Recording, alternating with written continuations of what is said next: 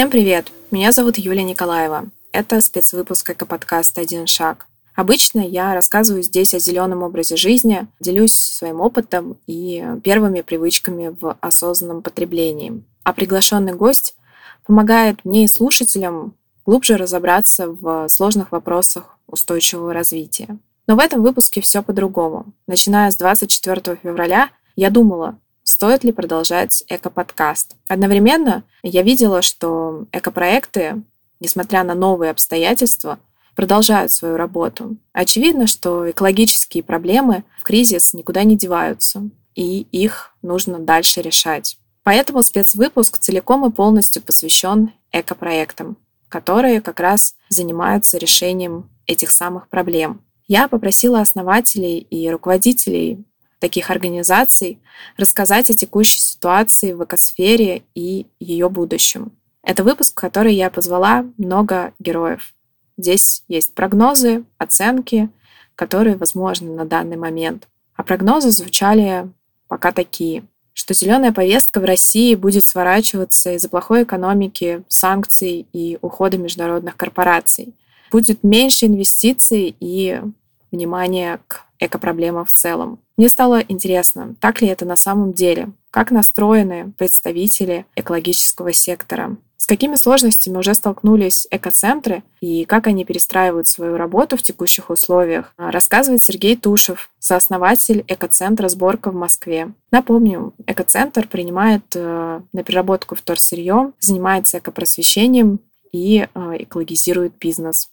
Экоцентр «Сборка» в последние несколько недель столкнулся с э, массовым отказом партнеров от продолжения проектов. Это речь идет о коммерческих компаниях, э, в первую очередь международных. В лучшем случае речь шла о приостановке, заморозке проектов. В худшем речь шла об уходе компании из России или отмене новых инициатив. Это э, для нас э, серьезная брешь в бюджете, потому что взаимодействие с компаниями давало львиную долю доходов экоцентра. Парадокс в том, что люди думают, что экоцентр зарабатывает на вторсырье. В нашем случае это не более четверти э, наших расходов мы можем покрыть из э, тех денег, которые получаем от продажи вторичного сырья. Соответственно, э, в этой ситуации мы обратились к нашим подписчикам с постом в соцсетях, рассказали про реальную ситуацию, обозначили возможные направления, где мы нуждаемся в помощи, в поддержке сообщества,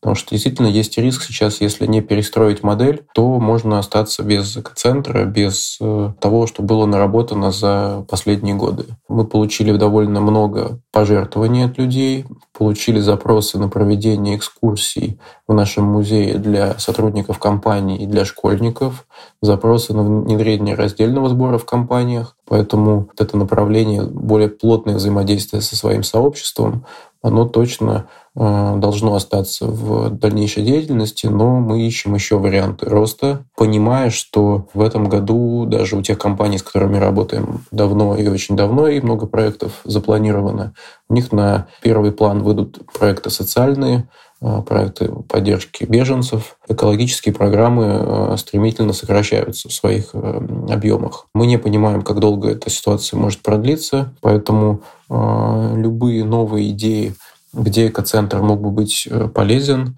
учитывая и большой поток людей, больше 10 тысяч в месяц, и возможность э, гибко принимать различные виды вторсырья, мы вот такие точки роста сейчас нащупываем. Что касается планов и перспектив э, вообще развития всего Zero Waste направления в России, то призываем активистов и людей эм, которые только входят в эту практику, не отчаиваться, потому что то, чему мы э, научились за это время, у нас отнять довольно сложно, да, только если мы сами добровольно от этого не откажемся. Приводите э, даже скептически настроенных ваших друзей, родственников, знакомых, коллег к нам в экоцентр, показывайте наш музей, экспонаты, которые там есть, э, знакомьтесь с теми людьми, которые, собственно, собираются в зоне приема вторсырья, вливайтесь в сообщество. Это те привычки, которые помогают здесь и сейчас что-то улучшать в мире, то, в чем мы все сейчас нуждаемся.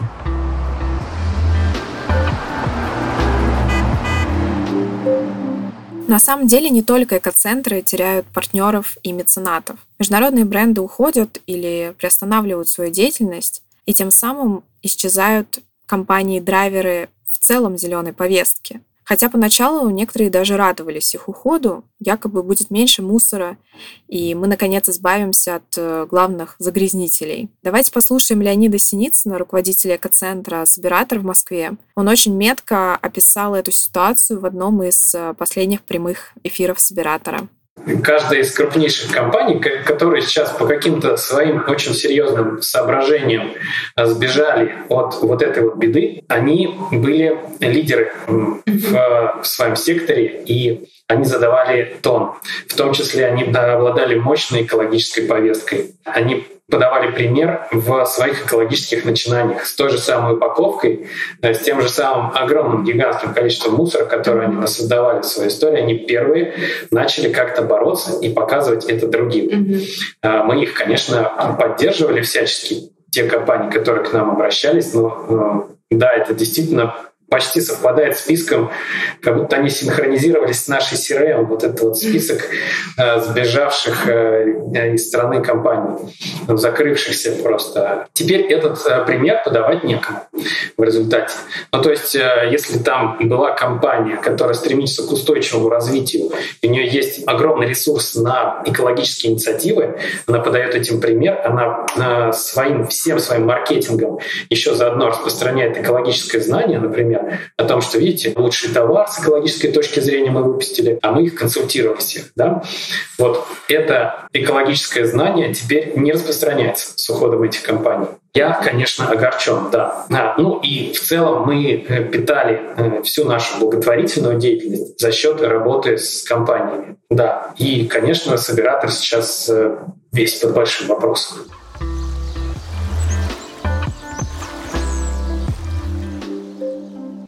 Нельзя сказать, что российские компании совсем не участвуют в экологической повестке. Нет, у них э, тоже есть проекты на этой территории. Но, как мне кажется, большинство международных брендов, которые как раз объявили об уходе из России, они были ближе к потребителям. В основном это производители продуктов питания и других товаров первой необходимости.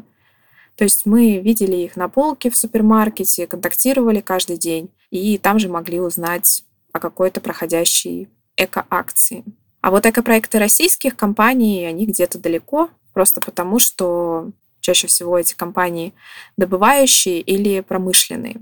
А как сейчас переключаются на работу с российским бизнесом в экосфере и что, в частности, происходит в регионах? Этим делится Екатерина Баранова, сооснователь проекта «Экологизатор» в Саратове. Да, соглашусь с тем, что международные компании на сегодняшний день очень много поддерживали, например, в экоцентрах сбор э, редкой э, сложной упаковки, э, софинансировали ее переработку в России. Но с их уходом, я думаю, что каждый экоцентр сейчас, я вижу это у коллег, происходит, и мы также переориентируемся на российский сектор экономики, на российские компании, рассказываем о важности зеленой повестки, повестки о том, почему необходимо поддерживать такие экоцентры, такие проекты, потому что э, я глубоко убеждена, что экоцентр — это вообще не проект о сборе вторсырья. Это такой большой хаб экологической культуры, где люди учатся очень многим направлениям, и в том числе образу жизни э, в стиле zero waste, low waste, ноль отходов, мало отходов. И сейчас это будет продолжаться. Мы за последние две недели увидели интерес наших посетителей, наших гостей к живым встречам. Сегодня людям важно объединяться, собираться, обсуждать общие проблемы. Мы не видим э, никаких изменений по количеству посетителей. Э, у нас идет прирост новичков, он не прекращается. Все больше новых людей интересуются темой, приходят на наши тренинги, на наши мастер-классы, посещают наш экоцентр, разделяют свои отходы, с огромной теплотой воспринимают новости об открытии новых э, каких-то пунктов приема вторсырья, новых станций раздельного сбора. И на удивление э, и на наше счастье и радость в Саратове эти проекты не замораживаются. И мы очень рады приветствовать и наших коллег, которые параллельно открывают станции вторсырья. Так что повестка, она остается, мы остаемся в ней. Ну а любой экопроект, он в принципе э, от слова «всегда» живет в состоянии турбулентности. Очень сложно быть устойчивым, когда ты делаешь абсолютно благую историю, потому что все это держится на в большинстве своем на инициативе, на таких морально-волевых э, качествах основателей этих проектов. Будем стараться, будем жить, будем меняться и будем всегда на связи с нашими любимыми посетителями.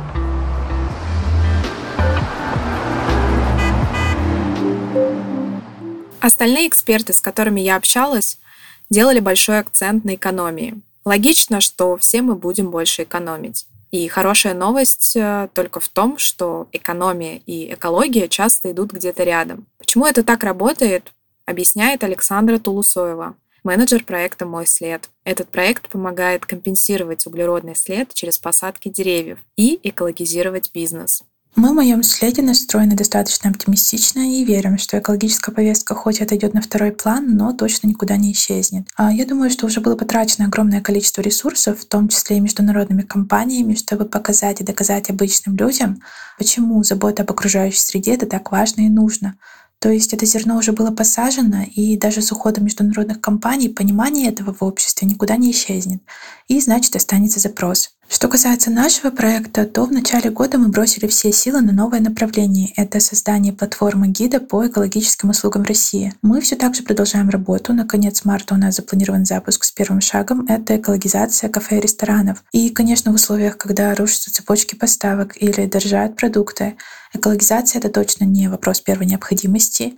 И мы это понимаем, поэтому хотим немного сместить фокус и показать, что экологизация — это не только про имидж и дополнительные траты, но и про оптимизацию издержек, про экономию ресурсов.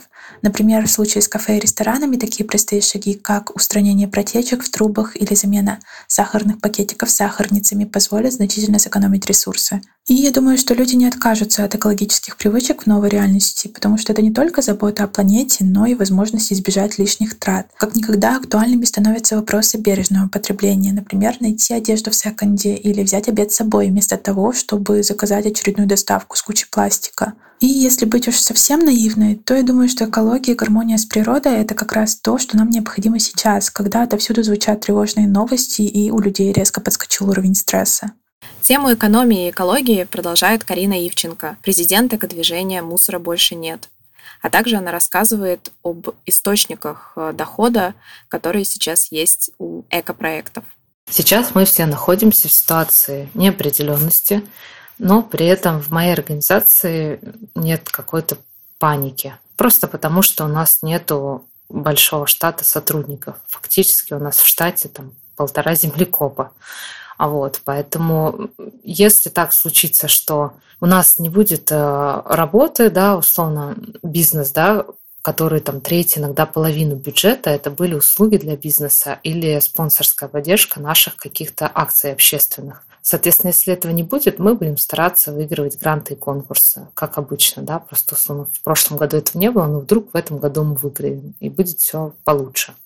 Также мы надеемся там, на пожертвования физлиц, которые, к счастью, у нас пока что держатся на прежнем уровне. Экология сейчас часто идет вместе с экономикой, да, и зачастую организациям бывает э, выгодно для их бюджета соблюдать какие-то экопривычки, условно внедрять систему зеленого офиса. И вот э, я, например, с одной из компаний пару лет назад общалась, из IT-сферы очень крупная компания, и просто на том, что они убрали повсеместно с офиса бумажное полотенце, а внедрили электро вот эту сушилку для рук, они сэкономили миллион рублей за год. Думаю, это существенная сумма, и если так подходить к организациям, да, что это может им выгодно быть, то, возможно, некоторые присмотрятся, просто не все это понимают. Экологические привычки, они становятся выгодными, и это многие замечают. Приведу пример а, с, не знаю, детским, да, с детской историей. Сильно подорожали памперсы, соответственно, проще перейти на многоразовые вместо одноразовых. А потом очень стали дорожать э, всякие вот эти продукты в баночках, да, кормить детей. Соответственно, проще покупать овощи самим и делать. это тоже экологично. А что еще? Да, там э, средства женской гигиены тоже проще перейти на многоразовые, да, прокладки и чаши. Соответственно, это тоже получается экологично и экономично. И так по-многому можно пройти. Может быть, некоторые люди станут меньше есть всякой э, ерунды, да, в виде там лимонадов, чипсов, конфеток и так далее. И тем самым и лучше здоровье свое и сократят э,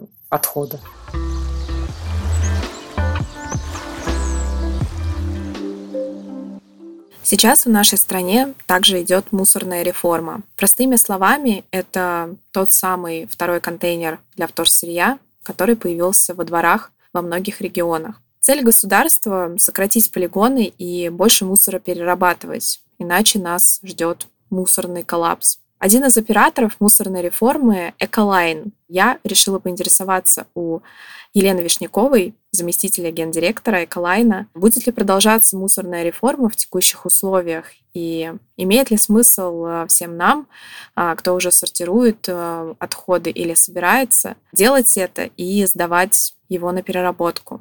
Передаю слово Елене. Экологическая повестка, на мой взгляд, не будет сворачиваться из-за плохой экономики, потому что большая часть простых решений по повышению экологичности является более экономичными. Например, сейчас уже появилась э, новостная повестка о том, что ритейлеры будут отказываться от дополнительной упаковки для неповышения цены на продукт. И это является не только экономичным, но и экологичным. Возможно, люди будут менее мотивированы именно экопривычками, как некой надстройкой, как неким осознанным образом жизни. Это правда.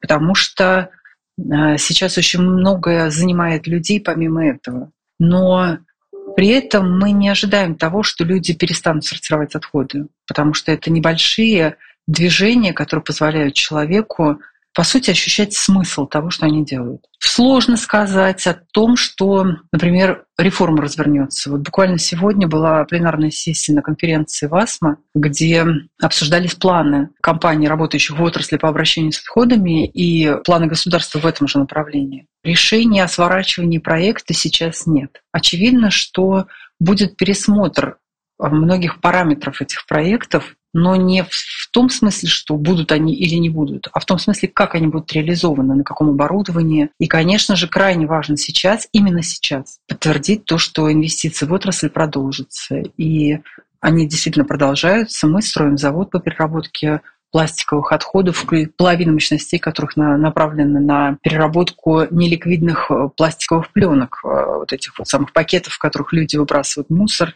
которые несут из магазина и так далее. Давать прогнозы о будущем экологической сферы в России с учетом нового контекста сейчас дело неблагодарное. Давайте мы дождемся сначала всего контекста, а потом уже будем не прогнозировать, а планировать. Конечно же, очень важно в дальнейшем продолжать заниматься тем, чем мы все занимались сейчас. Потому что любой кризис дает не только потери, но и возможности. И сейчас как раз есть возможность не только продолжать работу по развитию мусорной реформы, по налаживанию переработки, повышению количества перерабатываемых компонентов, снижению захоронения. Именно сейчас есть возможность дать новый импульс, э, такой, я бы сказала, очень скоростной импульс для использования вторичных материальных ресурсов в новой продукции. Дело в том, что мусор — это один из немногих ресурсов, которые целиком находятся внутри страны. Он внутри страны образовывается, и он внутри страны может быть переработан и использован как новое вторичное сырье. И это дает э, нам не только возможности, но и надежду.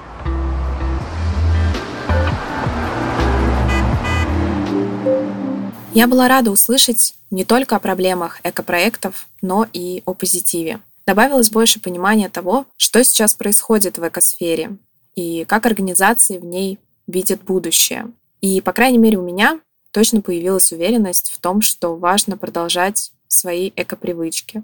К тому же они помогут нам экономить на фоне роста цен. Возможно, мы даже увидим неожиданные стимулы к более экологичным альтернативам, как, например, хлеб без упаковки, который упомянула Елена. Также сейчас назревает дефицит э, тетрапака, упаковки для молока.